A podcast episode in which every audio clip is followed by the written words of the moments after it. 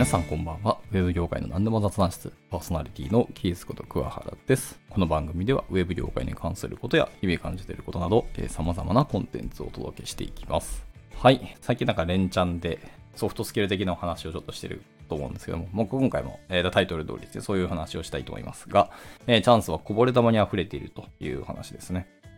まあ、前回の話とちょっと紐づくというか、連結構近しいお話ではあるんですけど、なんかチャンスとか可能性とかなんですかね、機会とかいろいろな言葉はあるんですけど、っていうのは結構そこら中に転がってるなと思ってるんですよね。で、そこら中に転がってるっていうのは、いろんなものって意外とこぼれてるんですよね。まあ、特にこの会社とか仕事の現場では特にそうですけど、みんながやりたくなかったりとか、えー、と実は、えー、みんなが漏れていた、盲点だったりっていう、そのこぼれ玉って言われるものですけど、っていうのが、やっぱりいろんな、どんな組織でも本当にですね、たくさんあるんですよ。溢れ返ってるんですよね。まあ、それは大小もちろんありますよ。もうすごいちっちゃな仕事だったりすることもありますし、実は本当重要だったり大変な仕事なんだけど、みんなが気づいてなくて、だったりとか、みんながずっと敬遠しててこぼれている玉っていうのはあると思うんですけど、まあ、そういうこぼれ玉こそチャンスだなと僕は思ってるんですよね。あの、そういうチャンスにでもまあ気づけているかどうかっていうのがすごく大事なんですけど、最近感じたのは、それを見つけられるのかっていうよりも、それをチャンスなんだというふうに見出せるかっていうのが結構大事だったりすると思うんですよね。な、なんでもないこと、何気ないこと、日常生活とか皆さんが当たり前だと思っていることを、ふと、なんか改めて我に返ってみるとか、深く考えてみるときに、これって、ここの話を別のところに持っていくと、意外となんか違う世界が展開するんじゃないの？なったりであったりとか、なんかみんなが本当はずっとこう蓋をしてることなんじゃないこれみたいなところがあったりするんですよね。あとはですね、自分としても確かにやりたくないことだったりするんだけど、でもこれをやると、なんかどれぐらいの人が実はありがとうって言うのかなみたいな感じですね。一個一個のものを何気ないこと、当たり前だったようなことなんだけど、本当はここってチャンスじゃないのっていうように、チャンスとして見出せるのかっていう能力はすごくこの先生きるんじゃないかなっていうのは僕は最近ちょっと感じたんですね。で、そのためには、いろんなところにアンテナを張るとか、日常生活で自分がもう当たり前すぎた空気のような感じてたものを、ちゃんと目で見ているとか、ちゃんと見て見ていくっていうのはすごく大事だなと思っていて、これってでも本当意識をしないとなかなかできないことなんですよね。っていうので、はい、まあ、そういういろんな視点で外の世界を見ていったらどうなのっていうのはすごく大事だなと思いましたし、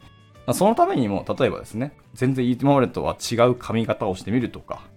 えー、今までと全然違う服を着てみるとか、あとは自分の中でもそういうモードを作って、今日は、今僕はいつもエンジニアなんですけど、今日僕はあのセールスとして、営業の人として外に出てみたらどう感じるんだ、何を僕は見るんだろうみたいな感じですね。というような単なる散歩だったり、何気ない外出を色付けをしていくとか、何かしら意味を作っていくと、またいろんな視点に変わって外の世界が見えるんじゃないかなっていうので、まあ、そういうアクションをしていくのは結構いい習慣というかいい癖なんじゃないかなと僕は思ったりはしてるんですよね。まあ、それで変化をつけるか、もしくは日常を疑ってみるのも一つかもしれないですね。まあ、疑うというとちょっと聞こえが悪いかもしれないですけど、これは果たしてみんなが本当良いと思ってること、なんか当たり前にみんなが良いというふうに言ってるけど、果たしてそれ本当いいのかと。みんながみんないいというわけじゃ絶対ないはずですし、これを悪いというふうに見る人も全然いるでしょう。物事ってね、基本的に表と裏がありますし、あの見る人の観点とかコンテキストによって全然意味合いは変わってきますからね。っていうので、まあそういう違う見方ができるっていうのはすごくいい話だなと思ってて、まあ今日はそういうなんかお話がしてみたかったってところですね。まあ、参考例として弊社の企画レベルの人、一応デザイナーのグループにはいるんですけど、どっちかというと企画に近い方の先輩の社員がいて、その方に言われたアドバイスが一つだけあるんですけど、えっとですね、日常なんか外歩くときに、えっと、丸と四角と三角を探してみなさいみたいなこと言われたことがあって、で、四角はですね、日本本当にたくさんあるんですよ。もうそこら中に四角はあるんですよ。で、丸もね、結構あるんですよ。で、やっぱ丸っていうのはその人間の視点をそこに集めますよっていうあの形らしいですね。丸っていうのは。とにかく中心に持っていきたい、視線をここに集めたいときに丸を使うらしくてですね。で、そうするとですね、三角なんですけど、三角って意外と少ないんですよ。で、まあこういうと、いやいや三角いっぱいあるでしょみたいな人もいたりするんですけど、他と比較したら、ね、丸と四角と比較すると三角めちゃめちゃ少ないんですよ。僕なんか意識しなかったんで、言われて初めてハッとしたんですけど、三角って全然ねえなっていう。まあ基本的に三角ってあの注意マークだったりするじゃないですか。なので、いわゆる危険的なところで使われるというのを示すために使われることが圧倒的に多いんですけど、まあそういうものですよ。まあ基本的にだから三角ってなんとなく僕らの中でもちょっと注意レベルというか、あんま良くないことがニュアンスとして含まれてますよみたいなことを表すマークだったりする、そういう形になんとなく感じてるところはあると思うんですよ。